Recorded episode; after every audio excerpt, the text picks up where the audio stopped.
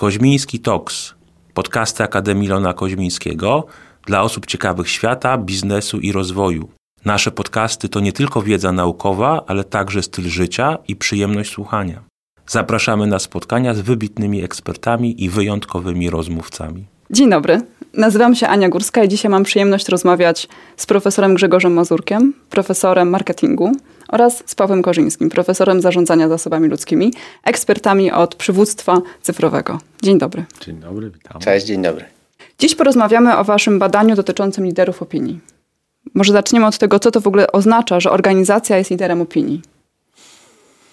To organizacja, która jest słuchana, która jest poważana, która ma coś, co w tych współczesnych czasach wcale nie jest łatwe, czyli ma autorytet.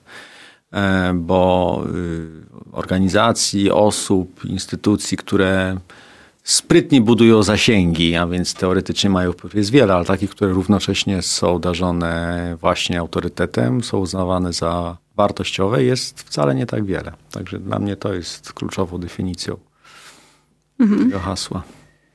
To jeszcze dodam, że po opinii studiujemy już e, długo. Ja rozpocząłem te studia będąc już na Harvard University.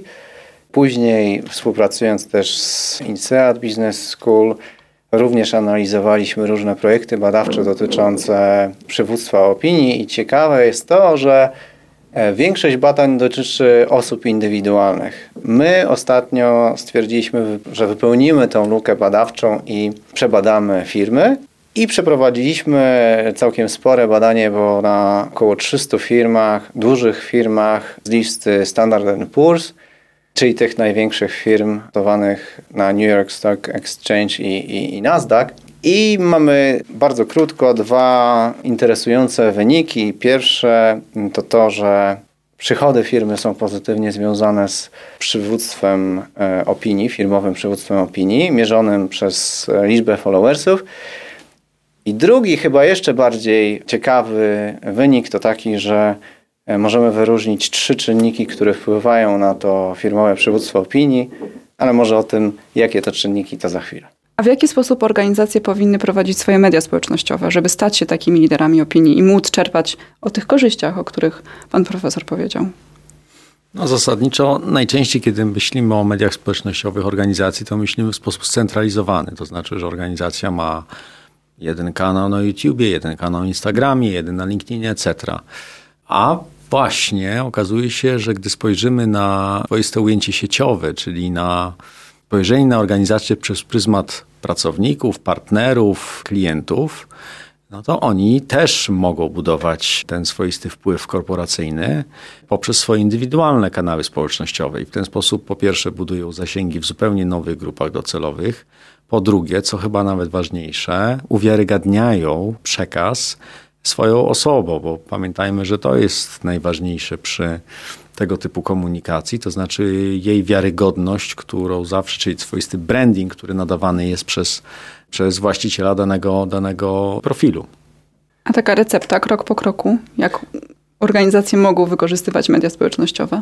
To ja może odniosę, odniosę się jeszcze krótko do, do wyników badania, bo nam z tego badania wyszły trzy istotne czynniki. Pierwszy jest związany z treścią, którą dodają firmy, i tu e, zauważyliśmy, że treści związane z karierą mogą mieć znaczenie, ale niekoniecznie standardowe oferty pracy, które można umieszczać w zakładce praca e, na LinkedIn ale ciekawe, ciekawie przedstawione treści dotyczące nowych ról, dotyczące nowych możliwości na głównym profilu firmy. Druga rzecz, która jest istotna, to reakcje użytkowników, i tu firmy mogą przemyśleć, w jaki sposób te treści tworzyć, żeby były interesujące, żeby niosły jakąś wartość i żeby powodowały większe zainteresowanie użytkowników. A trzecia kwestia to profile firmowe. Im większą e, liczbę pracowników namówimy do tego, żeby założyła swój profil na profesjonalnej platformie społecznościowej, tym lepiej dla firmy i, i, lepiej dla jej firmowego przywództwa. I tu jeszcze dodam, tego akurat nie analizowaliśmy, ale w tym badaniu, ale z późniejszych analiz wynika, że istotna jest też um, taka różnorodność. Myślę, że firma na LinkedIn tworzy pewną społeczność, pewien zespół i on może być taki trochę jak Spice Girls. Kiedyś robiliśmy też badanie z, e, tutaj z profesorem i mówiliśmy, że, że ten zespół powinien być różnorodny. I bardzo często firmy namawiają przedstawicieli handlowych, marketingowców do tego, żeby założyli konto na LinkedIn, bo jest łatwiej. Natomiast brakuje pracowników technicznych, back-office'u i myślę, że takie stanowiska też są istotne. Mhm. Czyli z jednej strony pan profesor mówi, że należy zachęcać pracowników, żeby zakładali swoje konta, ale to się wiąże z pewnym ryzykiem. Pracownicy mogą na swoich Facebookach, na LinkedInie wrzucać treści, które nie chcielibyśmy, żeby się e, kojarzyły z firmą. Czy potrzebne do tego są jakieś brandbooki, strategie ograniczenia? To prawda. No, z jednej strony możemy mieć dwie skrajne sytuacje. Jedną taką, gdzie brakuje w ogóle regulacji, czyli nie mamy nic, wszyscy robią to, co chcą, a z drugiej strony mamy bardzo takie mocne, dokładnie e, sformułowane reguły. A myślę, że najlepsze tutaj byłoby gdzieś bycie pośrodku. Mamy też sytuacje, które, o których możemy przeczytać w internecie, że na przykład nie wiem, pracownik opieki domu opieki zamieścił zdjęcie ze swoim pacjentem i został przez to zwolniony. Mamy przedstawicielkę handlową, która podpisała nowy kontrakt, ujawniła dane klienta, została zwolniona. I pewnie mm, z jednej strony możemy się zastanawiać, na ile e, ten regulamin był, precyzował pewne sytuacje, a na ile jeszcze pracownicy w firmie je rozumieli. I myślę, że nie wystarczy sam e, regulamin, sama polityka, ale potrzebne są również warsztaty tłumaczące, dlaczego, tak, tak, dlaczego tak. pewne reguły są wprowadzane. Tak, tutaj bardzo mocną, mocnym elementem, akcentem jest to, na ile ten regulamin jest spójny z szeroko rozumianą kulturą organizacyjną, bo są organizacje, które, tak sobie myślę i też myślę o różnych przykładach, które działają w sposób tak autonomiczny i tak, powiedziałbym, na wysokim C samoświadomości, że podpinania jakichkolwiek regulaminów, w których się nakazuje tym, że wysokoświadomym pracownikom robienie czegoś lub nie, no byłoby przyjęte z, delikatnie mówiąc z, z, niezrozumieniem, a tak naprawdę byłoby traktowane jako brak zaufania mhm. organizacji, szefostwa,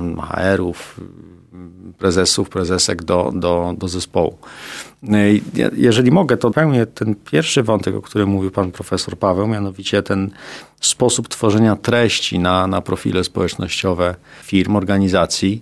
Powiedziałbym tak, że zdecydowanie musimy przedstawić się ze, ze świata, kiedy coś mówimy, na świat, w którym coś opowiadamy bo zupełnie inaczej odbierany jest komunikat cudzysłowie płaski, typu a to jest nasza oferta pracy, mhm. 7 bullet points, zakres obowiązków, versus komunikat, kiedy dany pracownik opowiada o tym, jak jego praca, ta właśnie praca, do której poszukujemy nowego człowieka, e, wpływa na dwie najważniejsze rzeczy w organizacji, czyli że po pierwsze jest ważna, tak? a po drugie przynosi konkretną wartość dla organizacji. Tak? Tutaj wracamy trochę do tych słynnych badań pokazujących, dlaczego pracownicy chcą pracować. No po pierwsze, chcą czuć się częścią organizacji, która robi coś ważnego i lub sami robią coś bardzo ważnego, tak? Mają poczucie misyjności.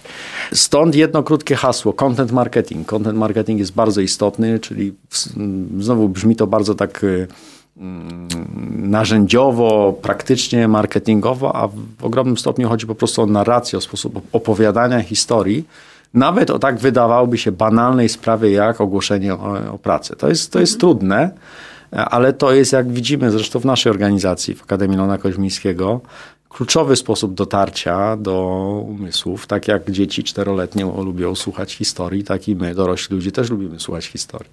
To jak zachęcić pracowników, żeby tworzyli takie historie, żeby tworzyli ten content dla firm? No, wydaje mi się, że, że muszą przede wszystkim widzieć w tym sens. Czyli po pierwsze, na pewno bym e, e, nikogo ani karał, ani nie nagradzał za to, że to, że to się robi, bo to się wtedy robi znowu taka płaska grywalizacja oparta o konkurencyjność, konkurencję. Myślę, że przede wszystkim muszą widzieć w tym jakąś dla siebie korzyść. Tą korzyścią może być ten najwyższy stopień piramidy, tak? czyli Czyli taka samorealizacja, szczególnie kiedy, gdy mówimy o etapie social mediów, kiedy to nie jest wrzucony tekst jednostronny, tylko można oczekiwać, że będzie również prowadzona dyskusja, więc e, Myślę, że dla wielu pracowników jest to niezwykle nobilitujące, jak marka, dla której pracują, darzy ich zaufaniem, pozwalając na wypowiadanie się w imieniu tej firmy w tematach, na których dany pracownik się zna. Ja tutaj dodam, że myślę, że jest duża rola liderów organizacji, którzy y, mogą wchodzić w interakcje offline i online z tymi użytkownikami i w ten sposób też ich mobilizować do tego, żeby chcieli się wypowiadać y, na temat pewnych kwestii firmowych. Myślę, że też, że jeszcze jedna ważna kwestia, bo dużo mówimy tutaj o, o tworzeniu odpowiednich treści, i ja czasami zauważam taki schemat, że firma zrobiła bardzo dobrą robotę koncepcyjną, właśnie przygotowała pewną, pewien wartościowy content, ale dalej tą promocję wokół po dodaniu treści zostawia już mm, samemu sobie. I myślę, że to trochę można porównać do e, pieczenia urodzinowego ciasta. Wyobraźmy sobie, że e, pieczemy ciasto, e, szukamy przepisu, Liczymy na to, że nasi znajomi będą pamiętać o tych urodzinach, wkładamy ciasto do lodówki, okazuje się, że przychodzi jedna osoba, do nikogo nie dzwonimy. I podobnie może być właśnie na, z treściami na LinkedInie. Włożymy w to du dużo pracy, ale nie budujemy pewnej strategii promocji, nie zaangażujemy osób z naszej firmy do tego, żeby e, nakręcić ten, te, te, te treści. I myślę, że to jest, e, to jest też e, bardzo istotna kwestia w planowaniu i zakładaniu profilu firmowego na LinkedIn. Mhm. Musimy też pamiętać o tym, że to, że pracownicy promują firmę, legitymizują ją swoim nazwiskiem, to też jest dla nich pewna wartość. W ten sposób budują swoją markę osobistą. Czy możemy jakoś doradzić naszym słuchaczom, jak mogą budować markę osobistą, żeby nie tylko wspierała firmę, ale też ich samych? No to już wchodzimy w aspekt klasycznej strategii marketingowej. Wybaczmy za to słowo produktu, czyli jak pracownik powinien się pozycjonować e, zarówno w organizacji, jak i na szeroko rozumianym rynku pracy.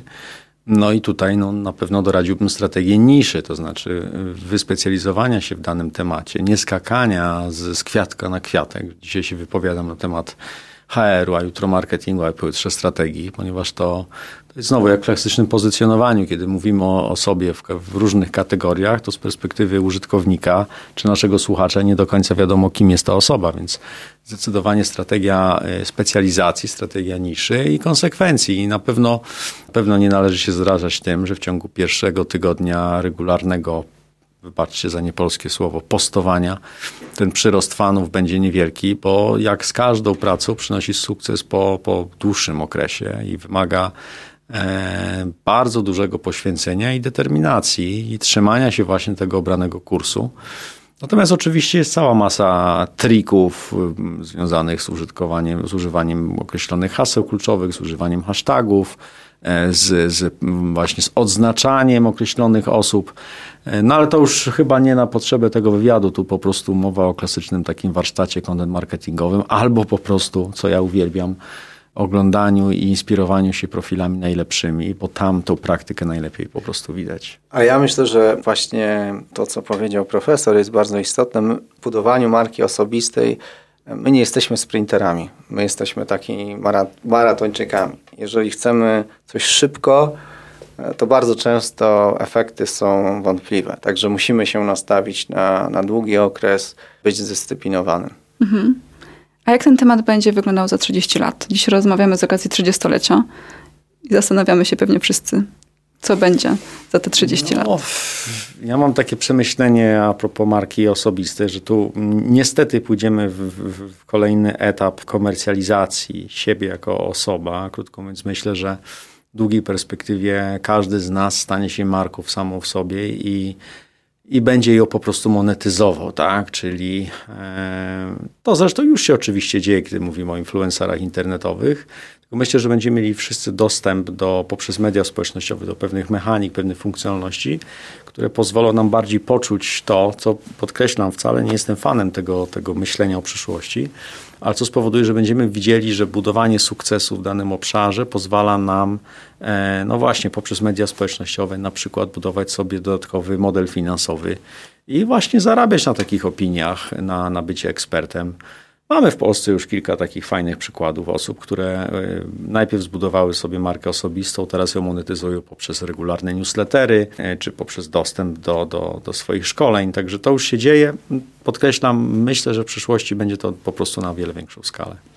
Ja tutaj dodam, że, że w pełni się zgadzam. Myślę, że e, przyszłość należy do e, tak zwanych nanoinfluencerów, czyli niekoniecznie takich osób, które mają setki tysięcy obserwujących, ale takich, którzy mają e, kilka tysięcy w jakiejś wąskiej dziedzinie. A jeżeli chodzi jeszcze o mm, bardziej odległą przyszłość, no to myślę, że się mm, przeniesiemy do wirtualnej rzeczywistości. Druga kwestia to taka, że przypuszczam, że coraz więcej będziemy mieli takich liderów opinii wspieranych przez sztuczną inteligencję, to już się dzieje, czyli że konto jest stworzone w pełni e, przez, przez sztuczną inteligencję i myślę, że ludzie coraz częściej będą e, mieli właśnie takie wzorce zarówno w e, rzeczywistych osobach, ale też właśnie w pewnych tworach, kontach stworzonych przy pomocy sztucznej inteligencji. I tym miłym akcentem chciałabym podziękować. Dziękuję bardzo. Dziękuję. Dzięki. Dzięki.